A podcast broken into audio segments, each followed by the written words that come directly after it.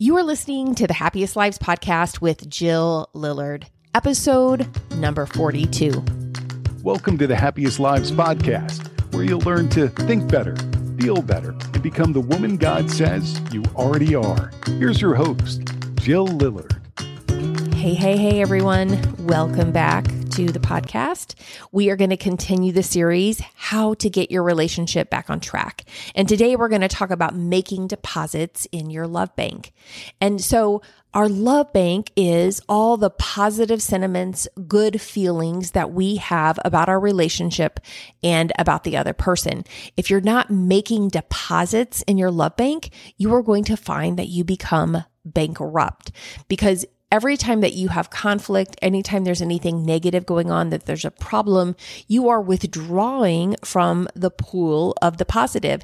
And if there's nothing to withdraw from, your relationship is going to spiral into negativity that you may not be able to recover from. So we're continually wanting to make slow and steady deposits into that account.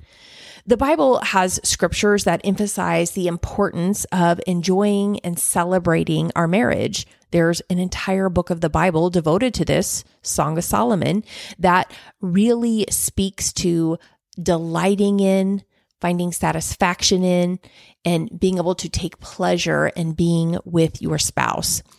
Another verse, Proverbs 5 18 through 19, May your fountain be blessed. May you rejoice in the wife of your youth, a loving doe, a graceful deer. May her breast satisfy you always. May you ever be intoxicated with her love. We read in Ephesians 5 28 through 33. He who loves his wife loves himself, for we are members of his body. For this reason, a man will leave his father and mother and be united to his wife, and the two will become one flesh. Ecclesiastes 9 9, live joyfully with the wife whom you love all the days of your fleeting life, which he has given you under the sun, all the days of vanity and futility. For this is your reward in life and in your work in which you have labored under the sun. So not only are relationships our teachers, not only do they become a catalyst for our spiritual growth as we have opportunity to either become less like Christ, to turn away from Him and turn away from depending on Him and try to find our own way.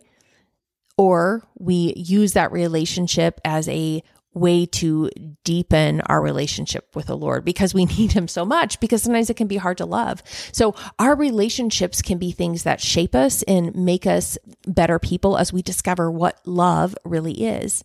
But our relationships are also things that we can enjoy it is natural for us to always look for problems to solve, to try to fix things, to see how things can be better because we have that blueprint of perfection on our DNA.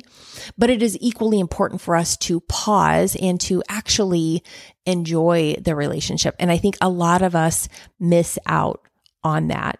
So, though your relationship may not be perfect, what I have directed you to do if you want to get your relationship back on track is number one, create a healing separation.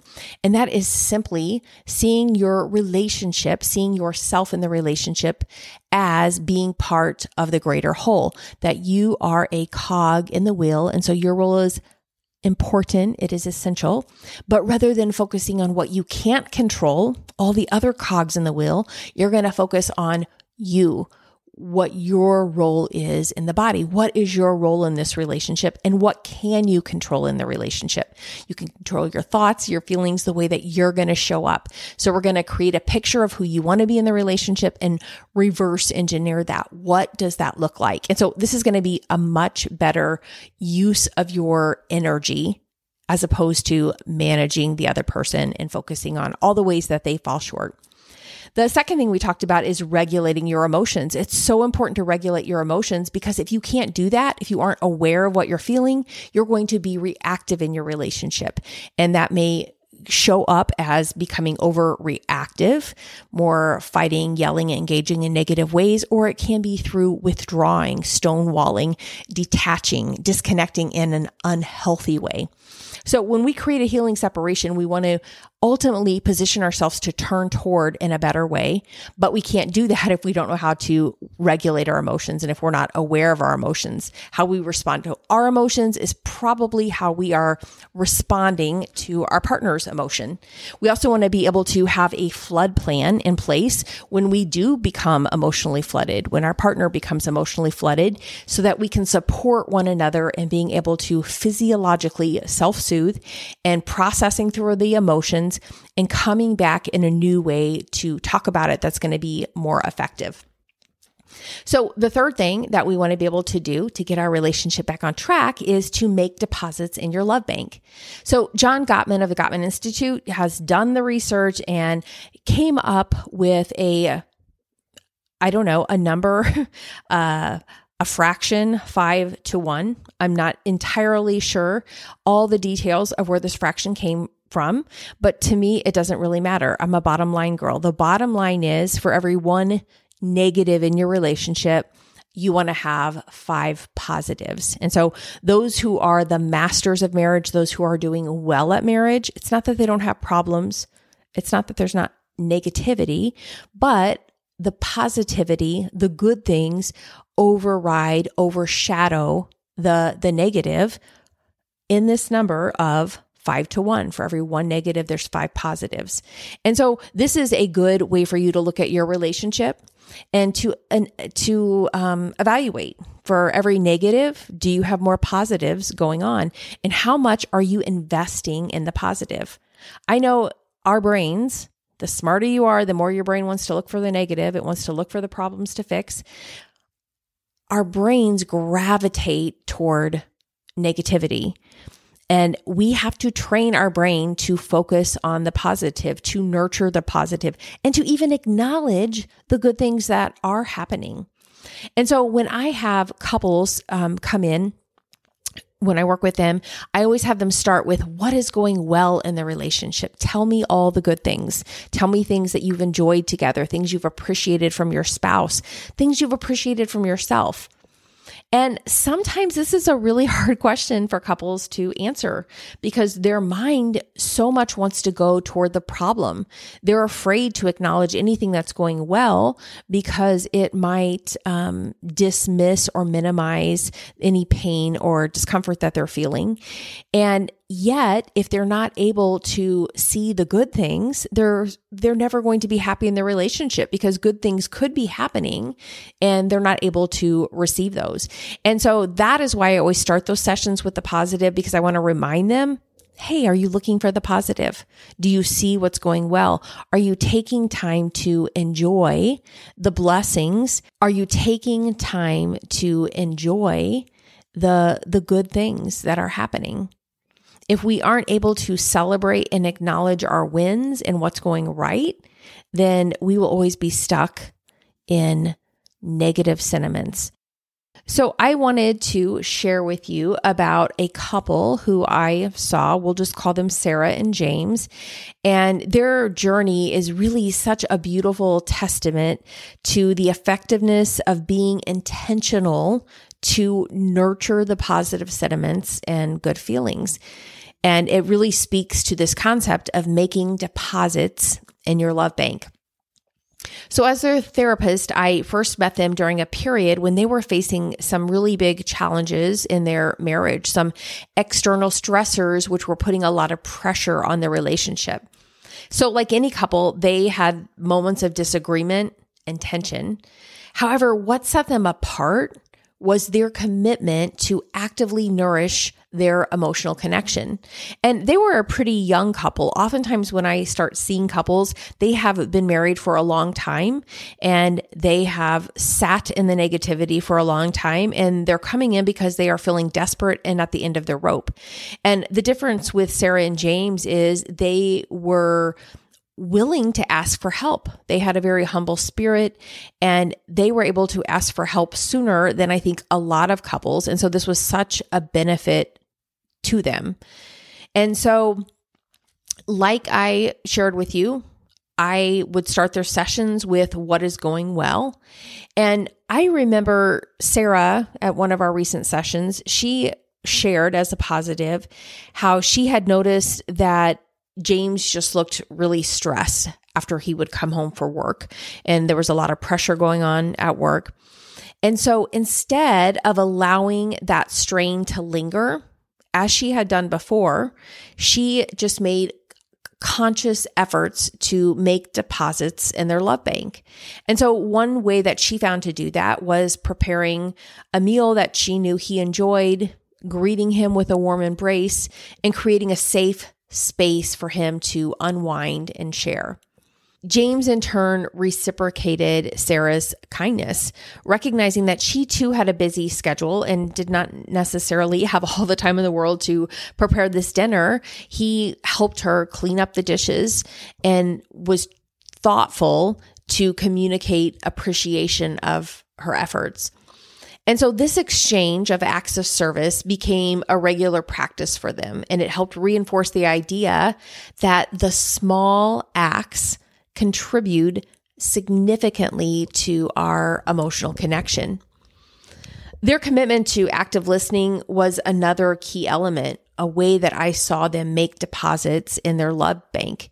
So in our sessions, they learned to truly hear each other's perspectives and express genuine interest in the other person's thoughts and feelings. This active listening made each other feel understood and it served as a consistent deposit in their emotional bank. As a therapist, I witnessed them celebrating each other's successes, supporting one another during challenges, and consistently expressing gratitude. Physical affection, laughter, genuine compliments became routine deposits that enrich their relationship. And this helped take them from a negative place to one that felt more positive. The positive sentiments were overriding the negative. So when conflicts arose, because they still did, they were able to consciously maintain that five to one ratio. They really strive to find areas where they agreed on things and they were able to empathize with each other's perspectives, even if it wasn't their same perspective.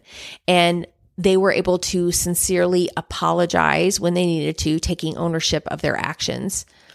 Their commitment to resolving conflicts positively ensured that their love bank remained resilient, providing a buffer during more challenging times. I couldn't be prouder of the progress of Sarah and James, and their story underscores the significance of depositing in the love bank. Their journey reminds us all that a thriving relationship is built on a foundation of positive interactions, genuine affection, and a commitment to fostering love and trust. This work, however, did not start outwardly. It didn't start by changing outward actions. It started with a willing spirit, and really it started with a humble attitude. It began by creating a healing separation, taking personal ownership, slowing down to regulate their emotions and create a vision of who they individually wanted to be in the relationship. And each one of them reversed engineered that outcome using the heart scan process. So, what are the ways that you can build positive sentiments and good feelings in your relationship? How can you make those deposits? What are some of the things that you can do? And what is the mindset that those actions have to come from? I like how Gottman talks about the foundation of our relationship, which is our friendship. And he breaks that down into three parts love maps, fondness and admiration, and turning toward. And so I would summarize that these are the three ways that we can make deposits in our love bank. And I like to apply this to my relationship with God. It's it's the same concepts that I would use to strengthen my relationship in friendships and in my marriage. So the first one is love maps. And so love maps is just the knowledge of who your partner is. It's feeling known and knowing your partner. And that comes by asking questions, that comes from listening so that you can understand what are the things your partner is struggling with? What are the things that made him happy that day? What are the things that he enjoys in life? And so a lot of times we can take for granted that we know our partner. And yet, if we're not hitting refresh daily, we can grow really disconnected. And I think that's even true with our relationship with ourselves. A lot happens in your inner world on a daily basis. And if you aren't staying connected to that, you can become very disconnected. And so you can see this spiritually in our relationship with the Lord as well. If we're building love maps, then we are constantly reading his word. We are listening for what he says and we're asking questions so we can understand it more. And though you have the same Bible, if you've been a Christian your whole life and you've had the same Bible since you were little and maybe you've gone to Sunday school and Bible studies and church your whole life, as you continue to read God's word, as you continue to be taught God's word, your relationship with God grows and deepens you find that you can know him more each year. And hopefully that is the case. Hopefully the case isn't that your relationship feels stagnant or you know him less each year. Hopefully you're getting to know him more and more. And as you get to know him more, you realize how much you, you don't know him and you can strive and long to know him more. And you're also letting him know you. I mean, he sees everything. He knows the number of hairs on your head, but you're communicating and sharing with him what's going on in your heart. And in this way, you get to know yourself more and invite him to shine a light on what is going on. So we can see love maps. We can see that in your friendships, your marriage, and in your relationship with God. The second part of making deposits in your love bank is fondness and admiration. And so spiritually, we can think of this as worship, where we are lifting up the name of God. We are focusing on his attributes. We are focusing on his faithfulness, the good things that he has done. And we can do the same thing in our marriage when we focus on what is good and right, what we enjoy about our partner, when we acknowledge things that they have done that they probably have been intentional to do, bids that they have made to connect, ways that they are there for us, ways that they they love us. When we acknowledge those things and we verbalize and we express that appreciation, it reinforces it for ourselves because we're are, we're allowing our brain to scan for what is going well and we're reinforcing that with our partner that we I see you and I appreciate you and I love you. And that feels good to be affirmed. It feels good to feel um, seen. And that is something that you can do in your relationship as you make deposits in your emotional love bank. And the third part of building your friendship and making deposits in the love bank is turning toward. Now, the opposite of turning toward would be turning away, dealing with things on your own. Turning toward, you are making bids to connect. And so you are making bids to connect with your partner, and hopefully they are making bids to connect with you. But you have to acknowledge those bids to connect. Sometimes we overlook them, we dismiss them, we underestimate the value of those things. And so, if you want to make better bids to connect, open your eyes, look for little ways your partner's trying to connect with you, and then you can see the value of that thing. I've said it before and I'll say it again. If my husband is sharing sports trivia with me or talking to me about movies, I will have to tell myself he is making a bid to connect. And then I love that. I like that. I want him to try to connect with me, even though I may not know what to do with that information what I do with it is I just see that he's trying to connect. And so I ask him, like, okay, is that a good thing, a bad thing? How do you feel about that? And then I can value that he's wanting to um, connect with me. And so, what ways are you connecting with your partner? If your partner's love language is acts of service, maybe you step aside alongside them and you help them clean out the dishwasher if if they're cleaning out the dishwasher or if they're folding laundry. Um, if your partner likes to watch television and shows, then maybe you're watching some some shows with them that they enjoy watching, so that you're sharing that time together and making a, a bid to connect.